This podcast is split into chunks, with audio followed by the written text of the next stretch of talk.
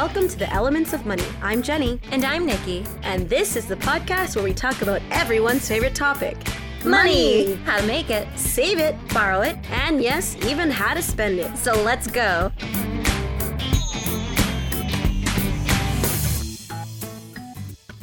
It's important to stay active and physically fit. But going to the gym can cost money, and working out can sometimes be, well, a little boring. Signing up for a sports team can be costly too, not to mention the equipment you'll need. But don't worry, we have creative ideas that will help keep you active and, of course, will save you money. That's because most of these activities will require little or no money at all. These aren't your average sports games. If they seem a little silly, it's because they are. So brace yourself because things are going to be getting a bit goofy from now on. Okay, here it goes. If you love hockey games, try broomball.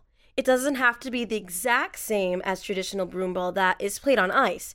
You can use any surface if it's easy enough to scoot a ball on. Just make sure to pick a place that will give you enough room for you to set up a goalpost. Broomball pretty much has the same rules as hockey. The object of the game is to score the most points in the opponent's net. You can use an inexpensive wiffle ball, baseball, or anything else that is round that you can find, and grab a broom.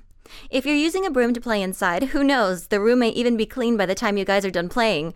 Maybe you could even get paid to clean it. yeah, talk about turning your chores into a game. Okay, ready for our next game? Why not try parkour?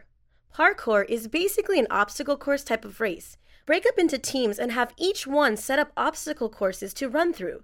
Then Ready, set, go. Use your imagination. You can have random things get in the way that everyone will have to run around, over, or through. You won't even have to go out and buy anything, just use whatever stuff you already have to make the track more fun or challenging.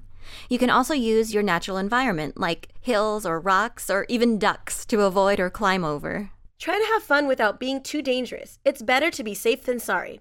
After all, you want to stay healthy, right? Be smart about the risks you take. Oh, and don't step on any ducks. if there's a swimming pool right by a park, you and your friends can include that as part of your running track by swimming laps through it or ending it in a big splash. Another way to have fun in the pool is to play your own games in the water. Pick teams or just have them be one on one. You can make these games as intense or laid back as you want. Before you start, pick a good sunny day and make sure that there are less people in the pool so you won't disturb everyone with your splashes. Have you ever played in a chicken fight? Hopefully, you haven't been in a real one, but the kind with friends inside a pool. Have two teams, with one person from each team getting on the other teammate's shoulders, while the people on top try to push the other one down. Whoever can stay on the longest wins. You can also play Marco Polo.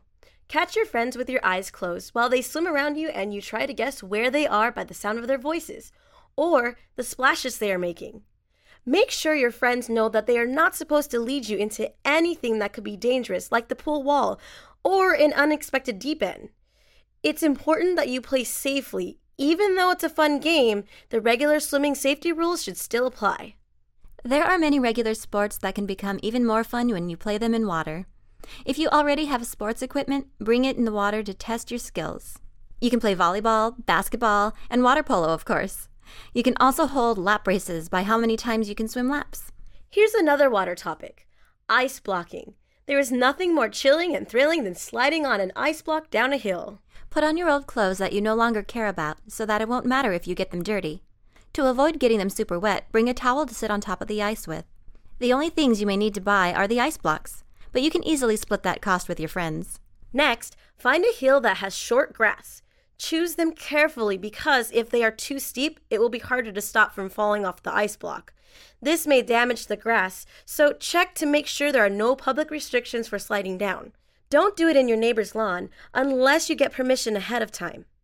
Lastly, be safe by wearing a helmet. Yes, this sounds geeky, but this will also prevent you from getting hurt. The only thing cracking up should be your laughter, not your head. When it comes to staying active, you don't need to spend a lot of money. You can have fun, laugh, and stay healthy while saving money. These ideas are only a beginning. Use your imagination and see what you come up with. Many times, saving money is just as much about being creative as having self control. And as long as you are able to choose the activities, you'll have a better chance of suggesting things that will fit your budget. This creates good financial habits for you and your friends as well. playing these fitness games are way cheaper than paying for a gym membership or buying workout equipment. Like that ancient treadmill your parents still have that no one likes to use anymore? Not only will running, hitting, throwing, and swimming help you stay active, but you'll also have fun competing with your friends at the same time. And with that thought, we're all done with this podcast.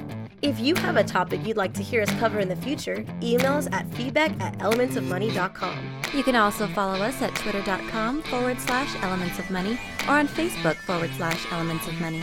For Elements of Money, I'm Jenny. And I'm Nikki. Thanks for listening. The Elements of Money podcast is designed for information only and is not intended as professional financial advice. Listeners are encouraged to check and confirm the information with professional sources. Information you have heard in this podcast is the opinion of its authors and is not necessarily the opinion of your credit union. The Elements podcast is copyright by Subcat Inc. All rights reserved. No part of this podcast may be reproduced or transcribed without prior written permission of Subcat Inc.